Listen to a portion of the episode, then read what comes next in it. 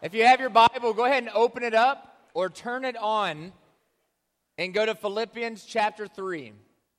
Philippians chapter 3.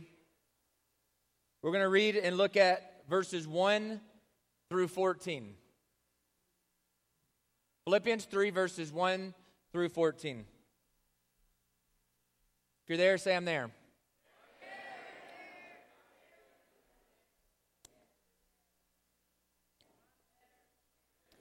This is what the word of the Lord says. Finally, my brothers, rejoice in the Lord. To write the same things to you is of no trouble to me, and it's safe for you. Look out for the dogs, look out for the evildoers, look out for those who mutilate the flesh. For we are the circumcision who worship by the Spirit of God and glory in Christ Jesus and put no confidence in the flesh. Though I myself have reason for confidence in the flesh also. If anyone else thinks he has reason for confidence in the flesh, I have more. Circumcised on the eighth day, of the people of Israel, of the tribe of Benjamin, a Hebrew of Hebrews, as to the law, a Pharisee, as to zeal, a persecutor of the church, as to righteousness under the law, blameless.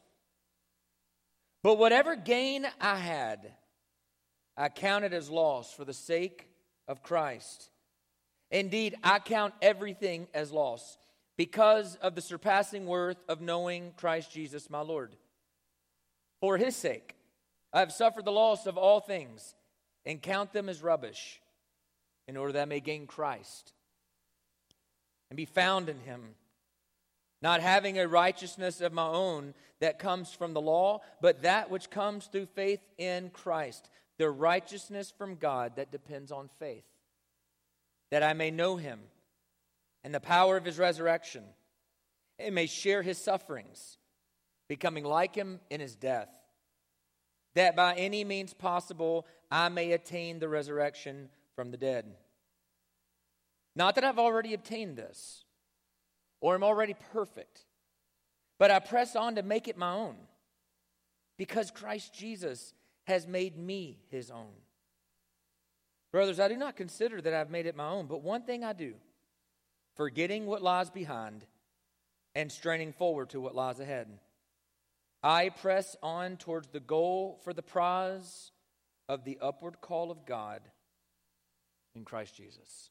Let's pray. Father, as we gather tonight for our last night together, here at Impact, I pray and I plead that you would open our eyes to your word and to the things that you would want us to see in it.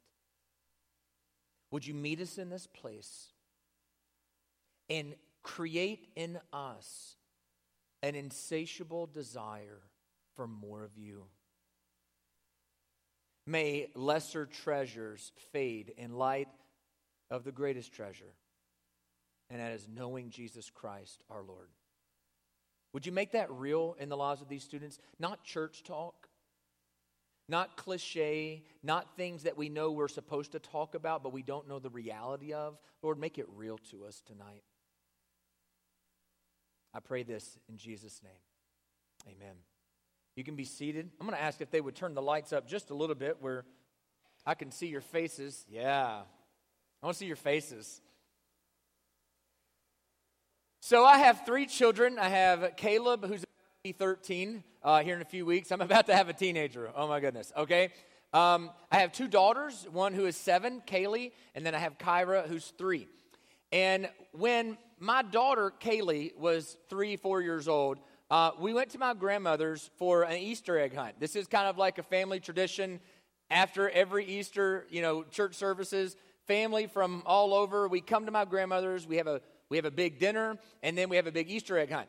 And so what happens is we send all the kids inside to the house, and the adults we go out and we hide eggs, and you know we kind of get it set up. And then of course they go out, and you know we count them down three, two, one, you know, and they go kill each other, and it's awesome. So, so this one Easter, right, we're, we're setting all the eggs up. And my grandmother, you know, year after year, she gets a little bit more festive. And so she had like a, like a little wood bunny laid against a tree. And she had this big monster plastic egg that was, so she was going all out, right, decorating for Easter. And, um, And, and so we were getting ready to send the kids out. We are like, okay, listen, you know, don't don't kill anybody. All right, no eye gouging, no headlocks, no choke holds.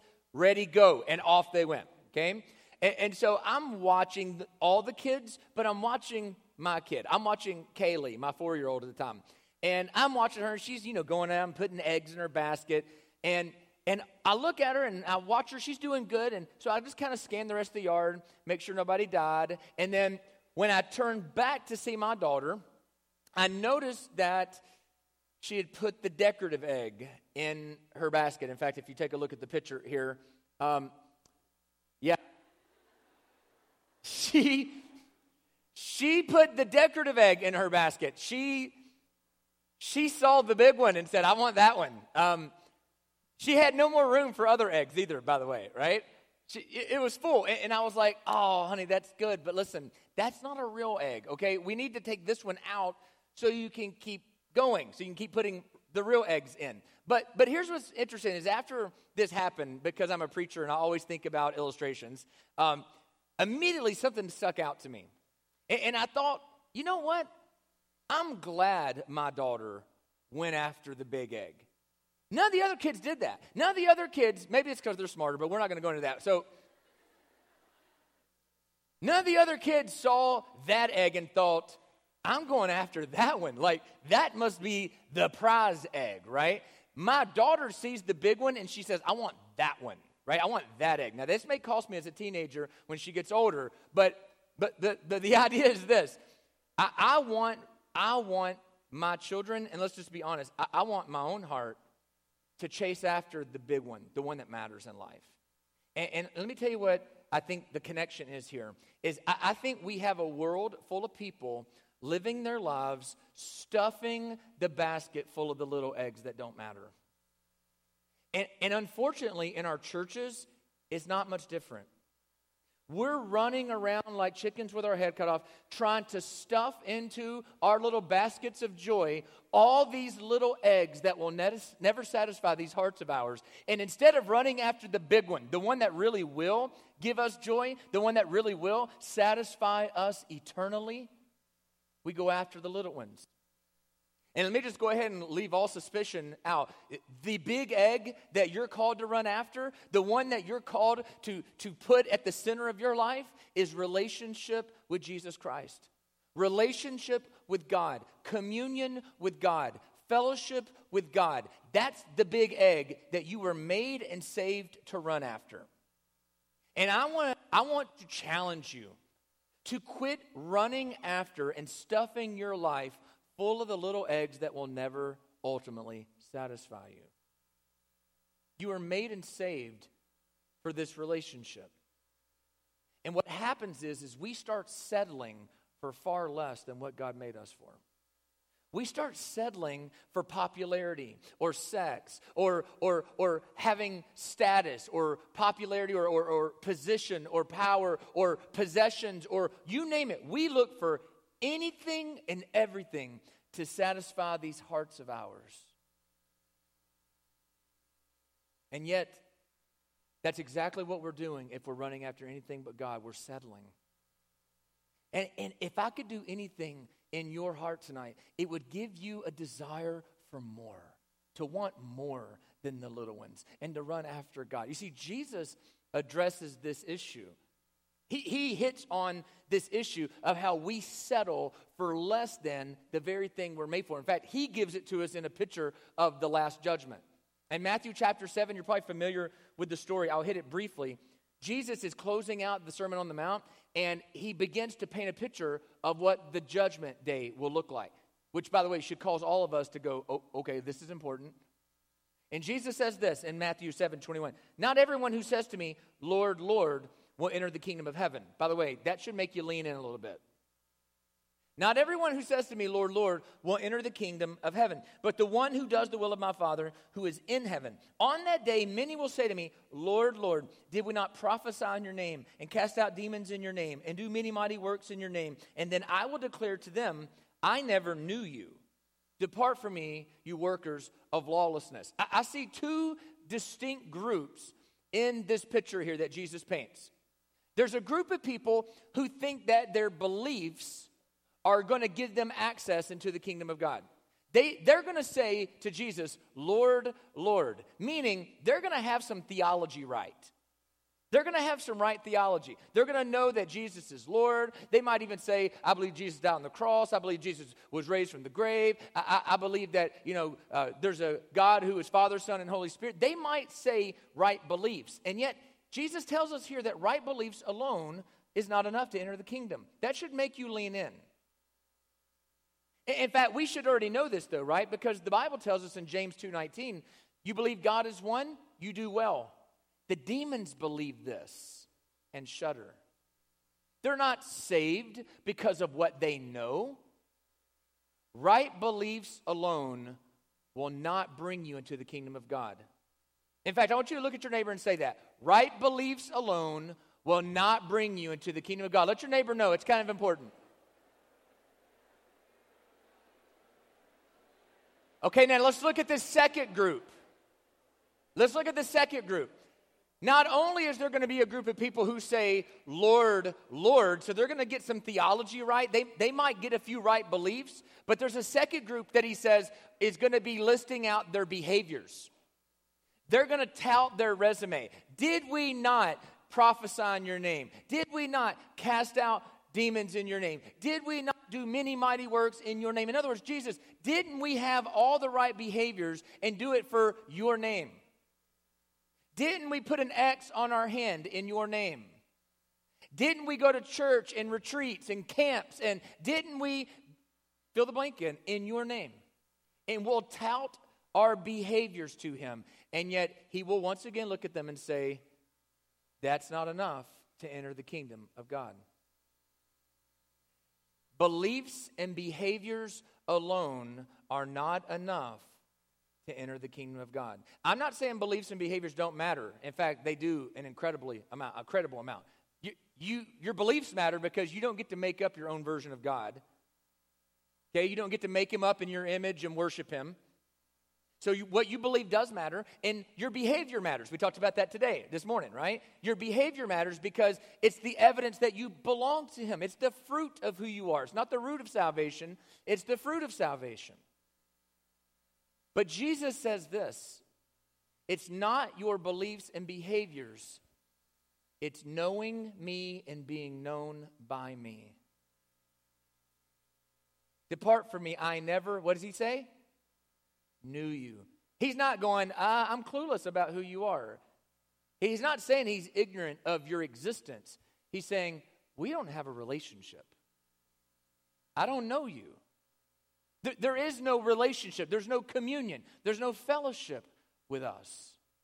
I never knew you. See, here's my fear there are many in this room right now who you're banking on beliefs and behaviors being enough. My question is, is do you know him? Do you know him? I don't mean do you know about him. I mean, are you walking in fellowship with him? Are you walking in relationship with him? See, this is what Paul gets into in our passage. In Philippians 3, the first six verses, if you notice what he does, he lists out his resume of all of his beliefs and all of his behaviors. He's saying if anybody's going to get in on beliefs and behaviors, top dog here, buddy, you, my resume will squash yours every time, he says. Notice what he says. He, he goes down the line. He says, Hey, look, uh, I was circumcised. I was of the people of Israel. I was of the tribe of Benjamin. I was a Hebrew of all Hebrews. When it comes to being a, the law, I was a Pharisee, top dog. As to zeal, I persecuted the church. As to righteousness, my behavior, blameless. Paul says, if you want to go toe to toe with me on beliefs and behaviors, I've got you beat. And yet he says this in verse 7 But whatever gain I had in those things, I count as loss. They account to nothing they account and add up to nothing. I count them as lost. For what reason, Paul? For the sake of Christ. Indeed, he says, watch this. I count everything as loss because of the surpassing worth, pause, I count everything as loss. What do you think he means by everything? What do you think it means in the Greek to say everything? It means everything. That's right. You're good, right? You even know Greek. Everything. It means everything. Everything is loss. Not some things. I count everything as loss, and this is what he counts as loss for a surpassing worth. There is something that exists that has a worth attached to it that surpasses every other worth. You know what he says it is? I count it all as loss for the sake of Christ. Indeed, I count everything as loss because of the surpassing worth of knowing Christ Jesus, my Lord. He does not say knowing about Christ Jesus, or that would just be more beliefs. Everything is counted as loss for one all surpassing worth. Here it is. Here it is. And right now, there's a battle for your heart about whether or not you agree with him that it's true. That Jesus Christ is the all surpassing worth above every other worth in this world.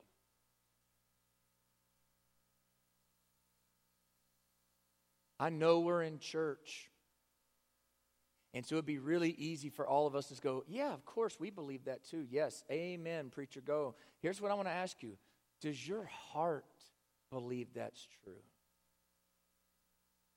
Does your heart believe that's true? And, and don't look at what you tell yourself, look at what you love.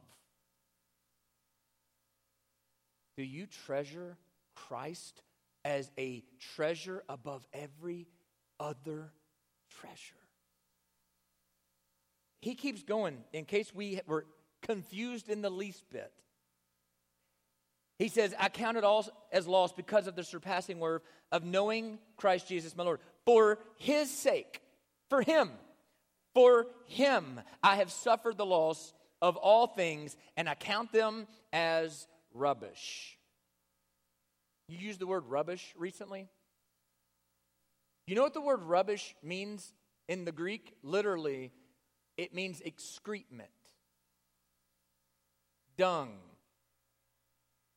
Don't know those definitions, talk to your youth pastor after the message. He says everything, this was meant to shock the readers. This was meant to have a shock effect to those who are reading this. Every other thing in life is excrement? And here's what he means by that compared to my love for him, everything else appears as hatred. It's not that I actually hate those things. It's not that I devalue everything else. It's that I put proper value on the greatest treasure. That's the key. Everything is rubbish in order that I may be that I may gain Christ and be found in him. Now, watch what he says. He's about to gospel you up right here. Not having a righteousness of my own that comes from the law, but that which comes through faith in Christ. The righteousness from God that depends on faith. Let me pause here. You have to get this, or we can't move any further. Lock in with me here. This is the gospel. This is life and death. This is eternal life and eternal condemnation. This is sheep and goats, wheat and weeds. Getting this is everything, okay? Paul says, I do not have a righteousness of my own that comes from the law. What he's saying is, is I can't obey my way into right standing with God. I don't have a righteousness by law keeping. I don't I can't take the list and go, okay, check, check, check, check. I've done them all. I've got a right standing with God. God loves me. He says, I don't have a righteousness that comes from the law, but I have a righteousness that comes through faith in Jesus. A righteousness from God that depends on faith. What does that mean? Here's what it means you are called to live a life of perfection. Be perfect as your heavenly Father is perfect, Jesus says. And you're not, and I'm not. And God doesn't wink and go, oh, that's cool. We'll act like it never happened.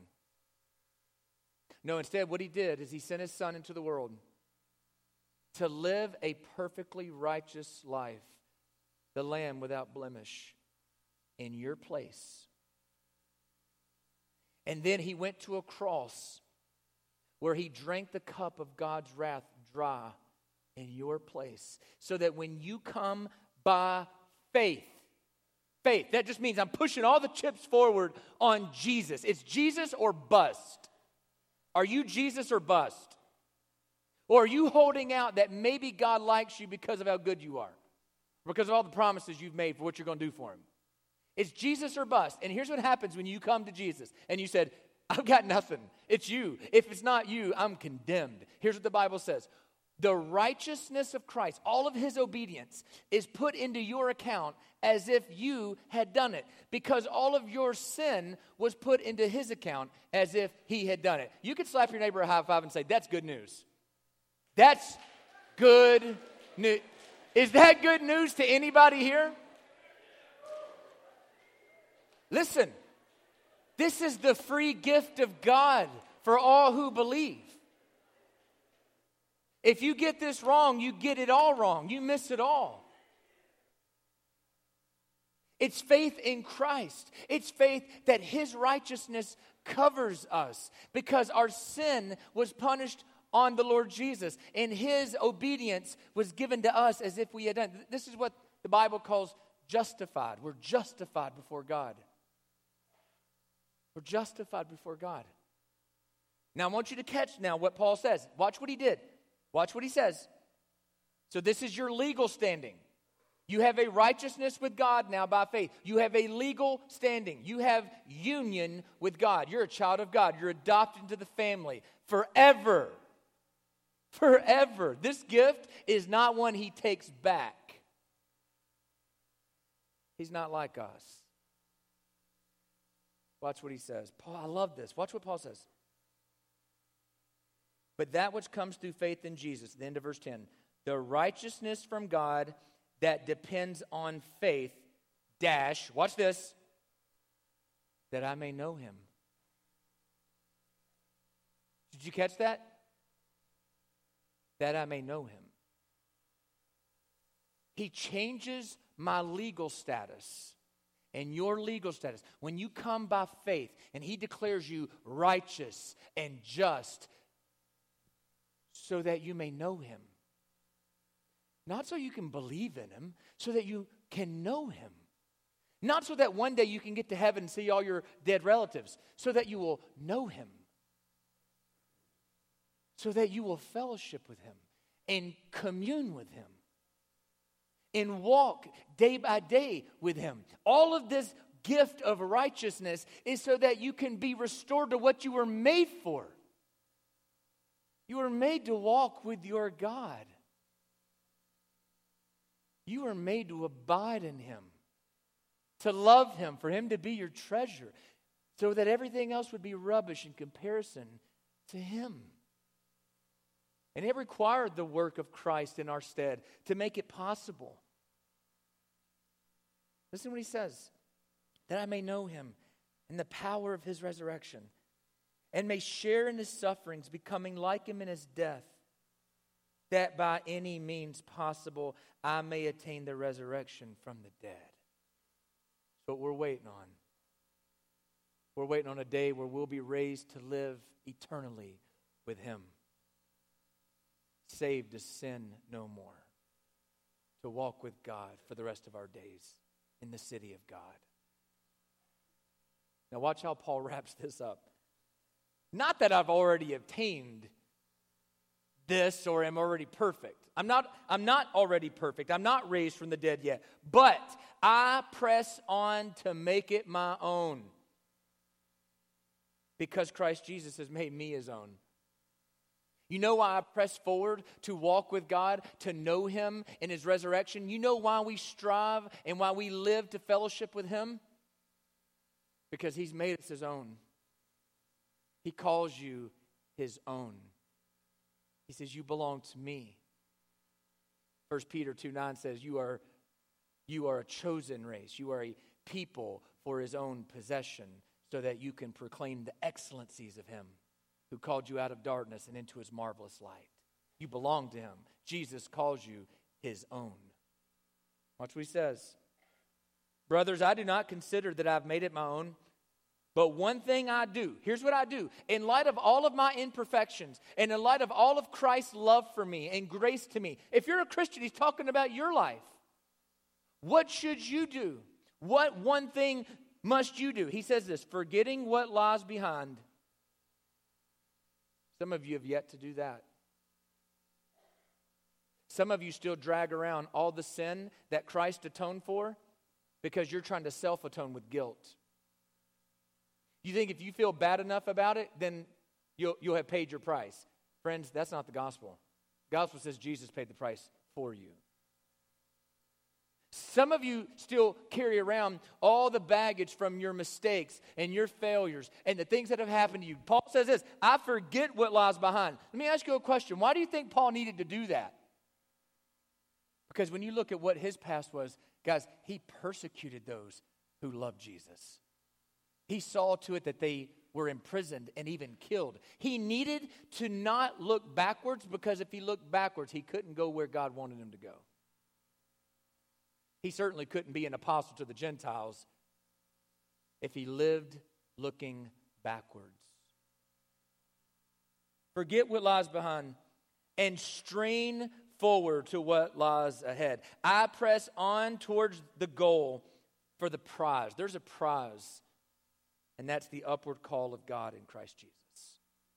Friends, He is the treasure of greatest price. Some of you think that the way I'm talking right now is so weird because you have no clue about what I'm talking about. This is so foreign to your understanding of being a Christian because it's been believe and behave, believe and behave. Our, ter- our churches teach a gospel of believe and behave and believe and behave and believe this and behave this way, and that's what it means. And friends, I'm here to tell you beliefs and behaviors matter, but here's what is uppermost treasuring Him, loving Him, walking with Him, fellowshipping with Him. That's what it's about. So if this sounds foreign to you, let it wreck you a little bit. Let's see if our hearts match those who knew this, who tasted it. Let's peek in on somebody who tasted it. David was known and called a man after God's own heart. Look on the screen with me, Psalm 63, verse 1. I love this. Listen, listen to David's heart. See if you can get a picture of David's heart. This is what he says Oh God, you are my God. Earnestly I seek you.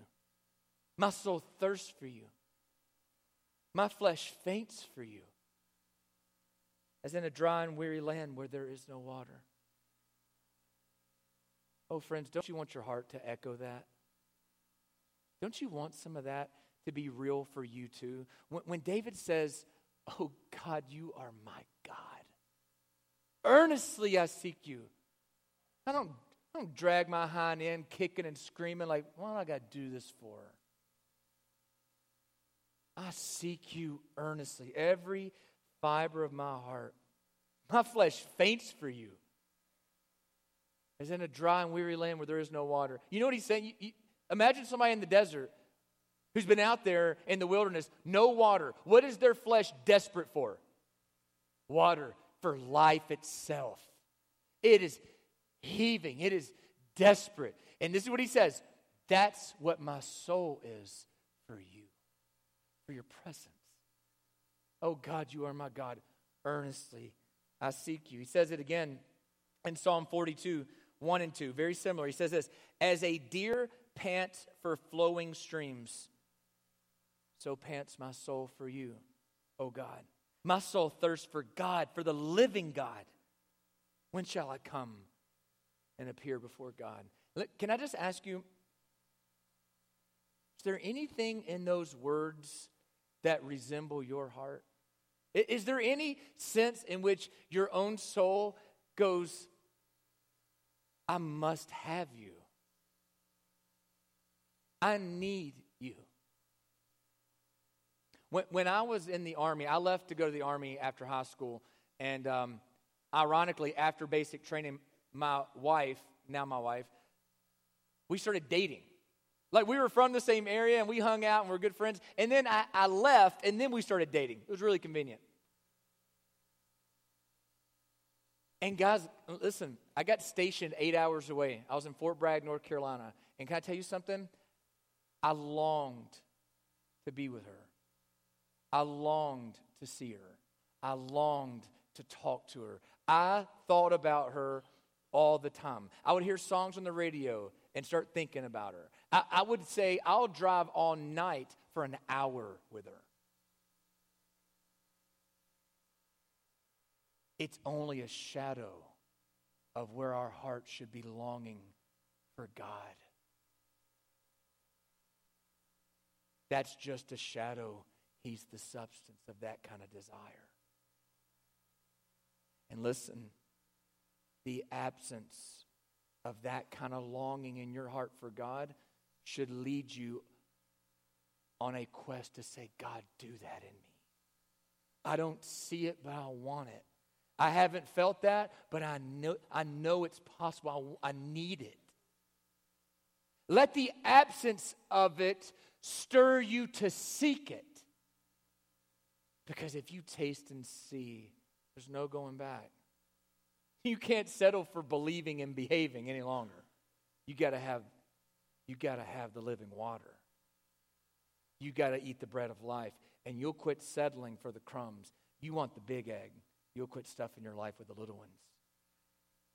Friends, I want to tell you I'm not talking abstract things. This is real life stuff. It's available to you. My question Do you want that?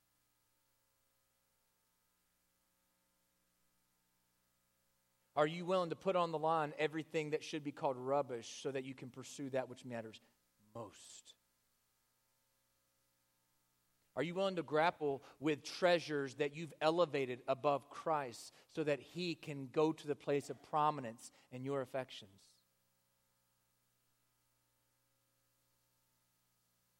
Charles Spurgeon famously said, Communion with Christ is a certain cure for every ill. Communion with Christ is a certain cure. He meant an absolute cure for every ill. Well, if that's true, we should be able to fill the blanks in. Instead of ill, we should be able to put real stuff there, right? So let's talk about it. Communion with Christ is a certain cure for loneliness. Communion with Christ is a certain cure for anxiety, depression, it's a certain cure for insecurity. It's a certain cure for lust. It's a certain cure for pride. It's a certain cure for a weak faith. Communion with Christ, fellowship with Him, relationship with Him, face to faceness with Him is a certain cure for everything you'll face in this life. I promise you. Are you pursuing it? Because it has to look like something, doesn't it? It has to look like something. When Jesus says, Abide in me, that has to look like something lived out, doesn't it? Let's talk about what it looks like and we'll wrap up. Here's what it looks like to daily abide in Him, to seek Him. I'm going to give you three aspects. Ready? Walking by faith, focused time, intentional actions. To abide in Christ daily requires walking by faith, focused time, intentional actions. Let me hit this fast and I'm going to be done. Walking by faith means I am walking in light of the gospel every day. You know why I have to do that? You know why I have to wake up? And the first thing I have to do is I have to start preaching to myself long before I start praying. Because because if I don't preach to myself before I start praying, I don't think God really wants to hear from me. If I'm being honest with you, I don't think he's got time for me. I think he's probably shaking his head, he's rolling his eyes, he's going, Oh, you, what do you want? If I'm being honest, I've got to preach the gospel to myself. I need to remind myself that I am justified before God because of Jesus. I've got to remind myself that Christ reigns and rules and is over all things this very second.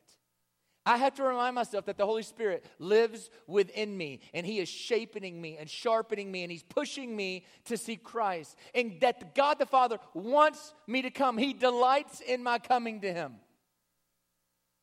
I have to remind myself that God wants relationship with me. He's not bothered by me. In fact, He takes great pleasure when I come. And here's why I have to do that. If I don't preach these things to myself, listen, I don't know about you, but I'm really leaky. You know what I'm saying by leaky? I forget things really quick. Gospel amnesia. I get some gospel amnesia. I start forgetting who I am. I start forgetting whose I am really quick. Because if I'm left to myself, I'll think about how all the ways I failed yesterday and why God probably wants nothing to do with me today. But the gospel says that's not true. The gospel says, no, he is for me. I can't obey my way into being loved anymore. And I can't send my way into being loved any less. He is for me and He wants me to come to Him. You have to walk by faith. Now, here's what you also have to do you have to set focused time. If you want to have relationship with God, you have to set time to pursue it. How many of you here have some really close friends in your life? Raise your hand. Okay, let me tell you, let me tell you how you developed a close friend, right? Not crazy rocket science here, but you spent time with them. You, you had time with them, whether it be at school, whether it be they're, they're, they're working with you or they go to church with you. You have spent significant time with them. You didn't read somebody's profile and go, they're my friend now. I call them my friend because you read something about them. You spend time together. Focused time with God is an absolute necessity if we want to experience communion with Him. And it just doesn't mean get up and do your Bible study in the morning. That, that's certainly a necessary thing, focus time. But listen, but it's also learning throughout our day to cry out to the one who's always with us. There's never a moment where the living God is not with you.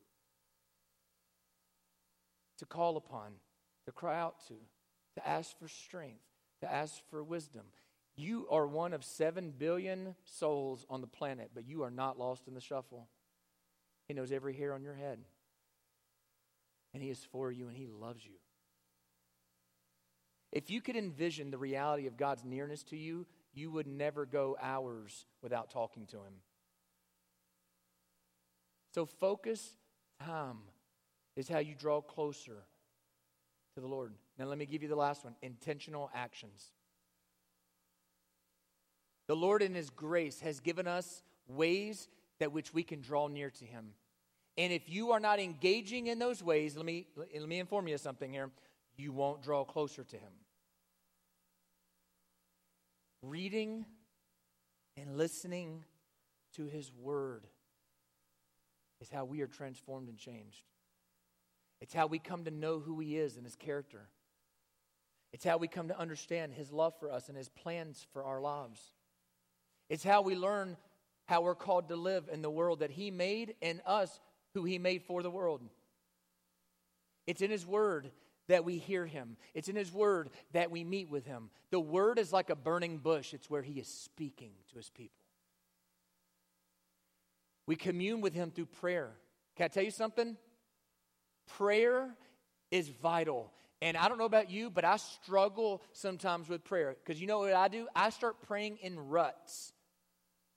I start praying in ruts. I'll just repeat what I've always said. I just go through, I just I start rehearsing something and I forget I'm not even talking to God right now. I'm just talking.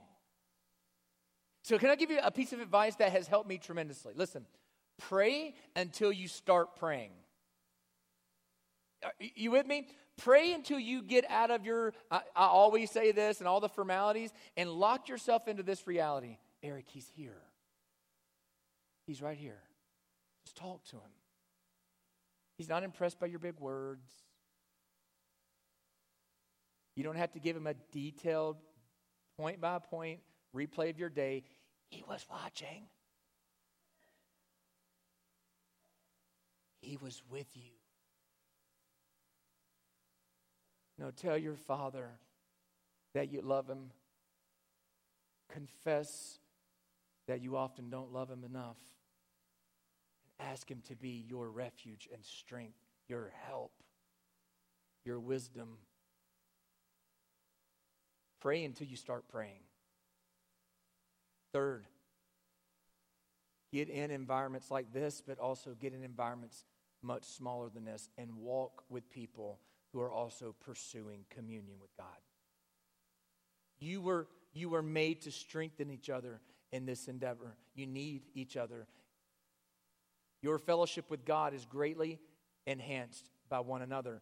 If you think you can go on an island and it's just going to be you and God and that's the way God designed it, you're missing it. The church of Jesus is meant to be people who are walking the Lord individually and walking with the Lord together. So you're made and saved for each other as well. Let me give you a fourth one. We talked about it this morning. You got to fight sin. If you want closeness with God, listen, you got to fight sin.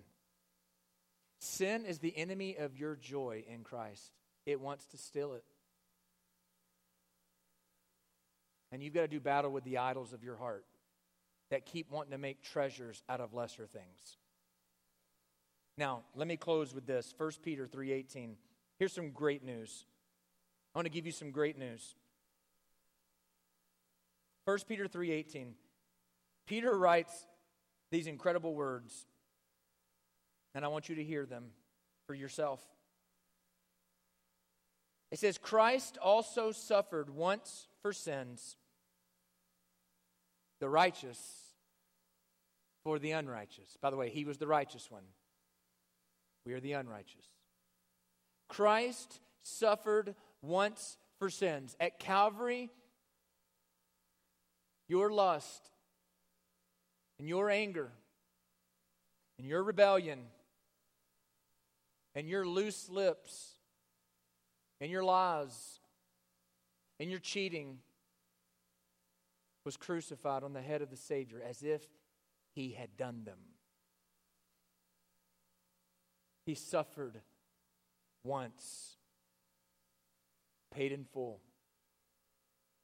The righteous one for the unrighteous. By the way, which one are you in the story? The unrighteous. Which one is Jesus? The righteous. Jesus for Erik. Jesus for Evan. Jesus for you. Why? Why would he do such a thing? Why would he give such grace? Why would he pay any attention to a wretch like me? Peter says that he might bring us to God. The intent of the cross of Christ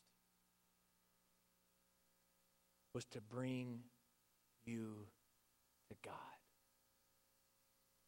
Not to a belief in Him, but to relationship. There is no having it apart from Christ. But if you have it, there is no joy that compares. Count everything as rubbish that you may gain Christ. Strive forgetting what lies behind and running after what lies ahead. The upward call of God in Christ Jesus. Let's pray.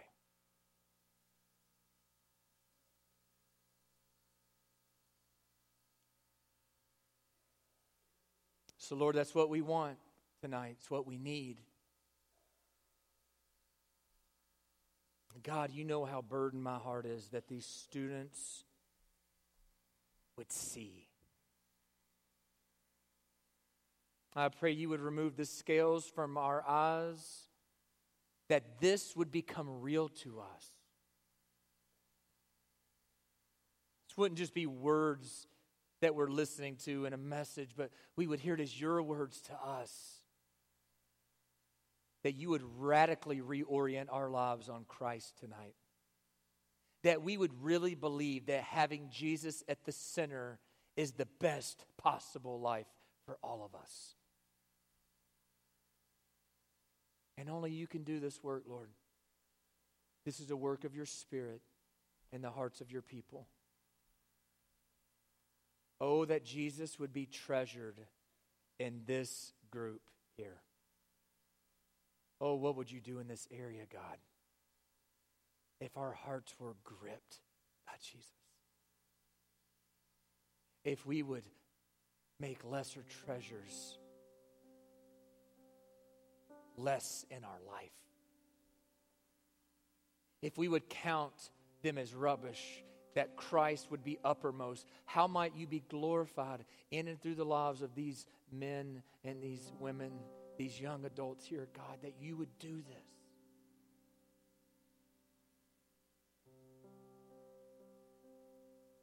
Pray that there would be some idols smashed tonight. I pray that there would be some lesser treasures removed from the thrones of our heart. Christ would be uppermost. Jesus, only you satisfy. Only you satisfy these hearts of ours. You made us for yourself, and our hearts will be restless until they find their rest in you. Do this, we pray. Do this in us, we beg. We plead for your glory, for our joy. In Jesus' name.